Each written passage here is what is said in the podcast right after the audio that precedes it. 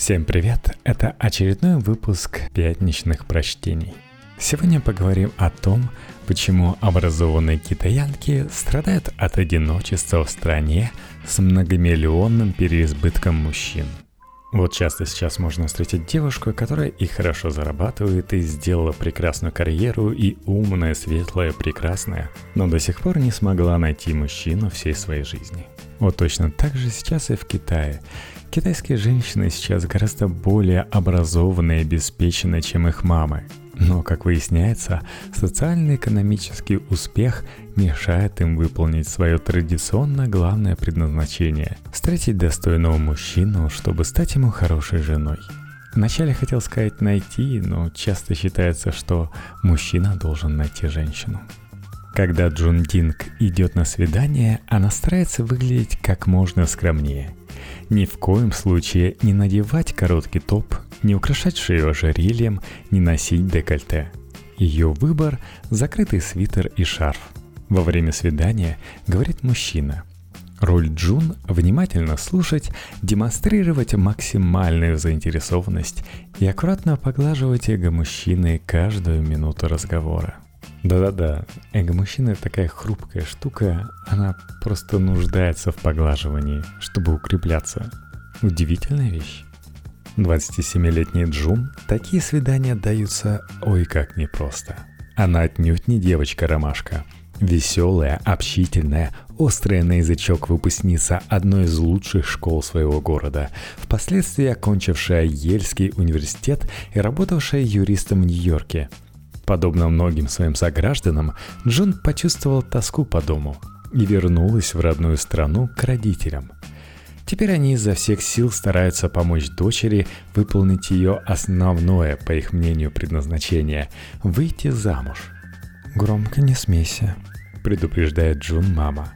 Один из ее основных советов – сдерживать любые выражения удовольствия и веселья в присутствии китайского джентльмена – Отец Джун, профессор университета, предлагает заменить смех на сдержанную улыбку Моны Лизы. Любое проявление ярких эмоций может представить ее как самоуверенную, харизматичную и общительную девушку, а эти качества совсем не годятся для замужества.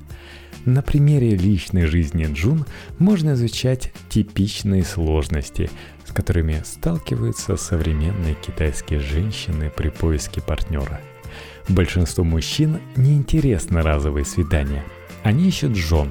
Нежные, стеснительные цветочки, которые потом нарожают ребятишек. У Джун же куча недостатков. Она образована, жила за рубежом и попала под влияние западной культуры свиданий и эмоциональных ожиданий. Джун сложно найти место в родном Китае, где процветают исключительно традиционные практики ухаживаний. Смотрели недавний фильм от Диснея про это? Да, он называется «Мулан». Интересно, каково бы было Мулан, если бы тогда ее не отшили бы, и она просто спокойно вышла бы замуж и не знаю, остепенилась, чтобы ее мама и отец были спокойны. Трудно себе представить, да? Ну и вот Джун тоже очень трудно представить. Ей не хочется рожать детей после первого свидания. Китай значительно преуспел в экономическом смысле, но вот сфера общественных отношений здесь отстает на целый век. В имперском Китае семья считалась основной единицей для построения стабильного общества – Каждый гражданин знал свое место и выполнял предначертанную ему роль. Браки заключались по договоренности между двумя родительскими семьями, преследующими общую цель – получить достойных наследников.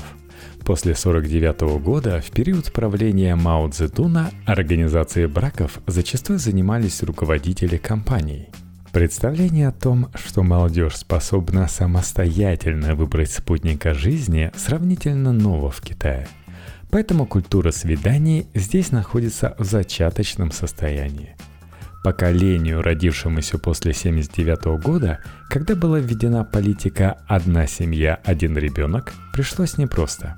Они были обречены искать себе пару в драматически изменившихся условиях жизни – во-первых, массовая миграция привела к тому, что люди стали реже создавать семьи с коллегами или соседями.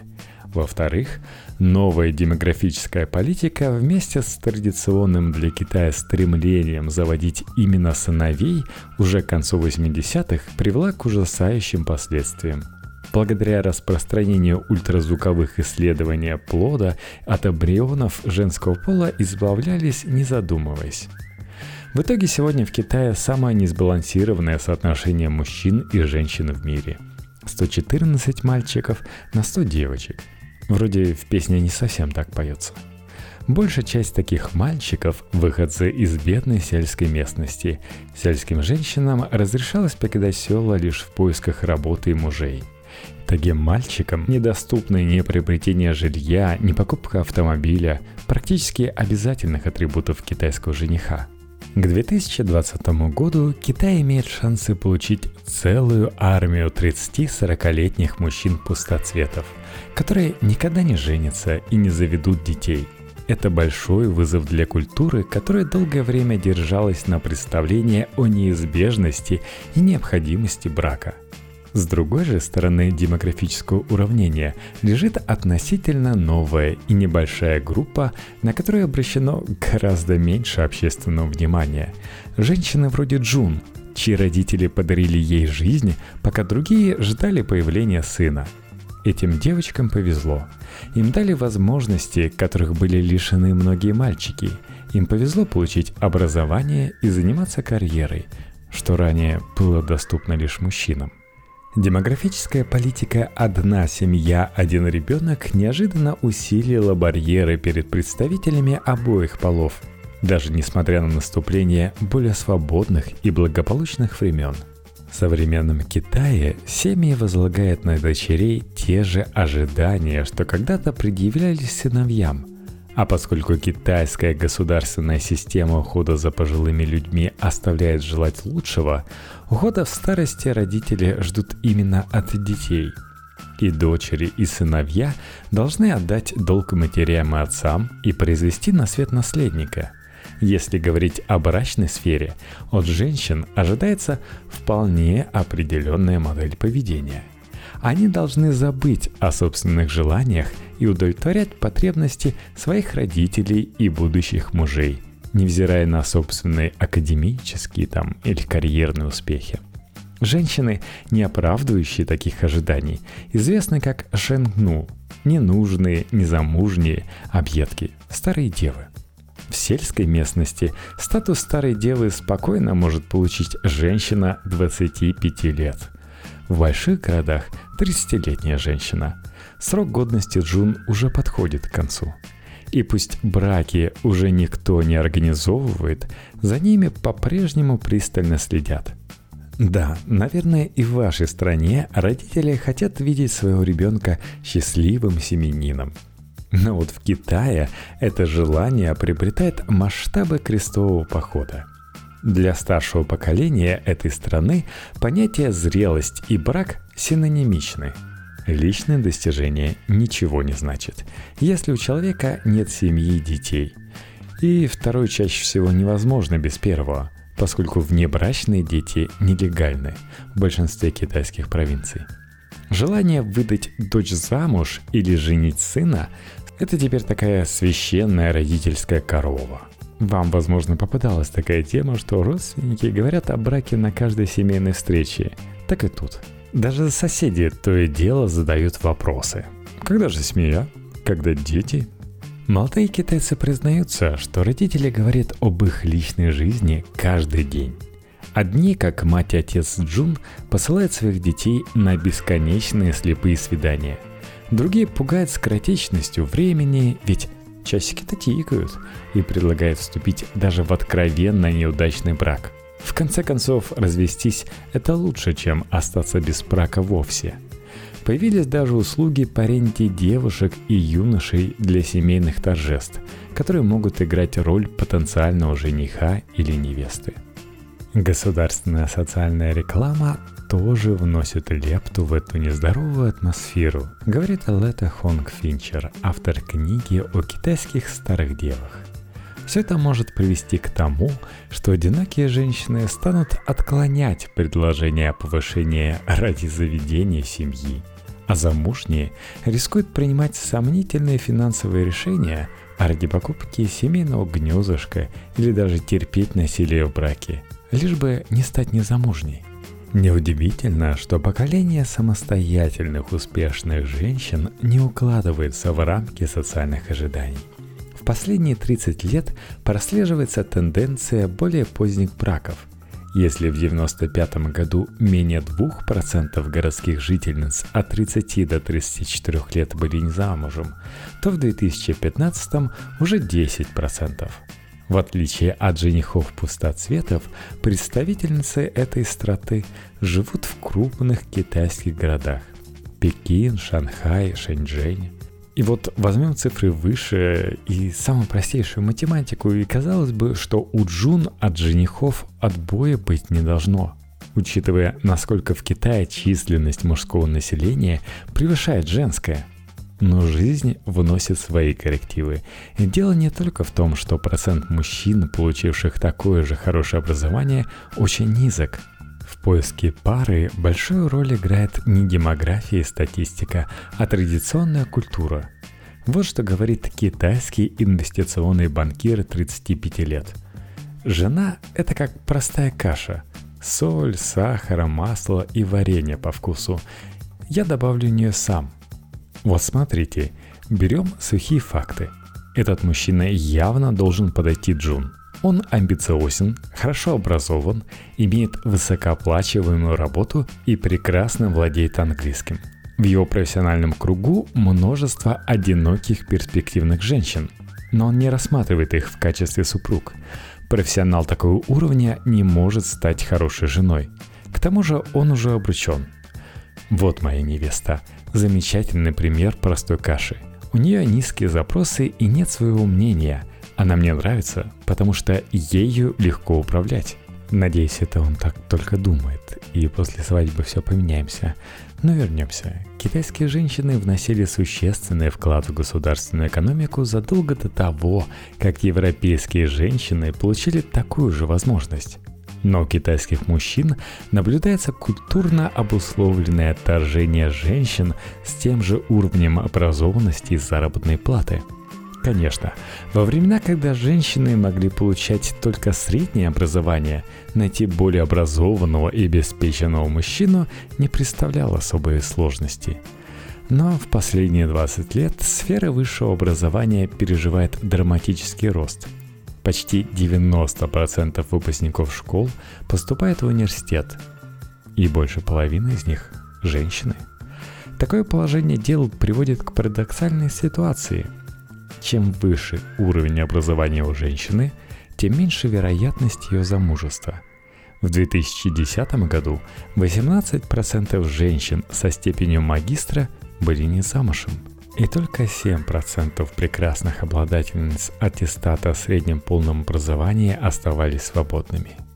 Женщины с оконченным высшим образованием называются дисанксинг, третий пол, что отражает мысль об их невостребованности. Мама Джун прекрасно понимает, что те качества дочери, которые так ценит работодатель, абсолютно не оценит потенциальный жених – Поэтому она старается привить Джун чуть больше женской мудрости. Делай, что хочешь, но не позволяй ему интимной близости, и после отказа обязательно поблагодари его за все. Дает мама советы, как заправский коуч. Поскольку большинство молодых людей в Китае ходят на свидания с целью поиска партнера для брака, культура романтических взаимоотношений здесь крайне регламентирована, ведь ставки слишком высоки – Почти все свидания вслепую, на которых бывала Джун, напрочь лишены романтической составляющей. Они больше похожи на деловые встречи. Считается нормальным говорить о женитьбе на первом свидании, но физическая близость не приветствуется. Свидание здесь – это смотреть, кивать и не трогать, говорит Джун. В странах, где число женщин, получающих высшее образование, превышает число мужчин, гипергамия, когда девушки выходят замуж за человека более высокого социального статуса, как правило, сводится к минимуму. Группа испанских социологов, собравшая данные из 56 стран за период с 1968 по 2009 год, обнаружила, что в 70-х женщины повышали свой социальный статус через замужество гораздо чаще, чем в нулевых. В 2000-х женщины спокойно выходили замуж за мужчин того же уровня образования и ниже – Китай яркое исключение из этого тренда. Факт того, что женщины выбирают одиночество, потому что не хотят брака или потому что не нашли подходящего партнера, верный признак поворота от типичной патерналистской схемы. Впервые в китайской истории женщины позволяют себе добровольно не выходить замуж. Хотя для женщин вроде Джун это не так уж и хорошо. Они искренне хотят найти достойного партнера, но отталкиваются на непробиваемую стену консервативных ценностей. Чтобы мужчины чувствовали себя на свиданиях как положено, то есть купались в уважении их и почести, образованным женщинам порой приходится оказаться не такими умными, как они есть на самом деле. Джон признается, что она то и дело переключается между двумя режимами – простой китайской девушки и выпускницы университета Лиги Плюща – ее друзья говорят, что этого недостаточно. Здорово бы еще овладеть таким искусством, как саджио. Приготовьтесь услышать об этом изобретении. Искусстве закатывать милые истерики, как маленькая девочка, надувать губы, мяукать и сучить ногами. Умеешь это продемонстрировать, сможешь и мужчину осчастливить, утверждает китайская версия журнала Psychologist – да, звучит не очень привлекательно, если вы сильная и независимая женщина, но в современном быстро меняющемся мире именно такое поведение позволяет мужчине, лучше скажу китайскому мужчине, чувствовать себя любимым и почитаемым, а независимой и самодостаточной женщине превратиться в мягкую податливую кошечку. В 40-х годах американкам давали примерно такие же советы – Самый главный враг женщины – это стремление казаться умнее своего мужчины. Будь почти так же умна, как он, но и не перешагни эту грань. Но в послевоенной Америке был дефицит мужчин, а в Китае мужчин на 33 миллиона больше. Так зачем китайским женщинам эти игры в глупенькую барышню? Профессор Худенг преподает психологию эмоций в университете Ренмин, Пекин. По сравнению с другими профессорами, он обладает прогрессивными взглядами и в сфере научного интереса, и в жизни. Он без стеснения обсуждает со студентами традиционные браки по расчету и говорит, что в подобных союзах редко возникает искренняя любовь. Но в вопросах вышеописанного поведения он не преклонен – если китайская девушка не демонстрирует саджао, вряд ли она сможет найти себе пару. Современные китайские мужчины испытывают на себе колоссальное давление. Демографический дисбаланс приводит их к необходимости постоянно конкурировать с другими мужчинами. Невзирая на то, что уровень благосостояния значительно вырос, ощущение стабильности стало гораздо слабее, чем поколение назад – Кроме того, в большинстве городов цены на товары и недвижимость растут быстрее, чем зарплаты. На приобретение квартиры в Шанхае или Пекине требуется 20 годовых зарплат. Когда мужчина чувствует себя бестолково и непрекаянно, на сцену выходит женщина и помогает ему чувствовать себя ценным, нужным и любимым, компенсируя недостаток признания от внешнего мира – Именно поэтому, говорит профессор, Саджао становится своеобразной изолентой, заклеивающей несправедливость и неравенство китайского общества.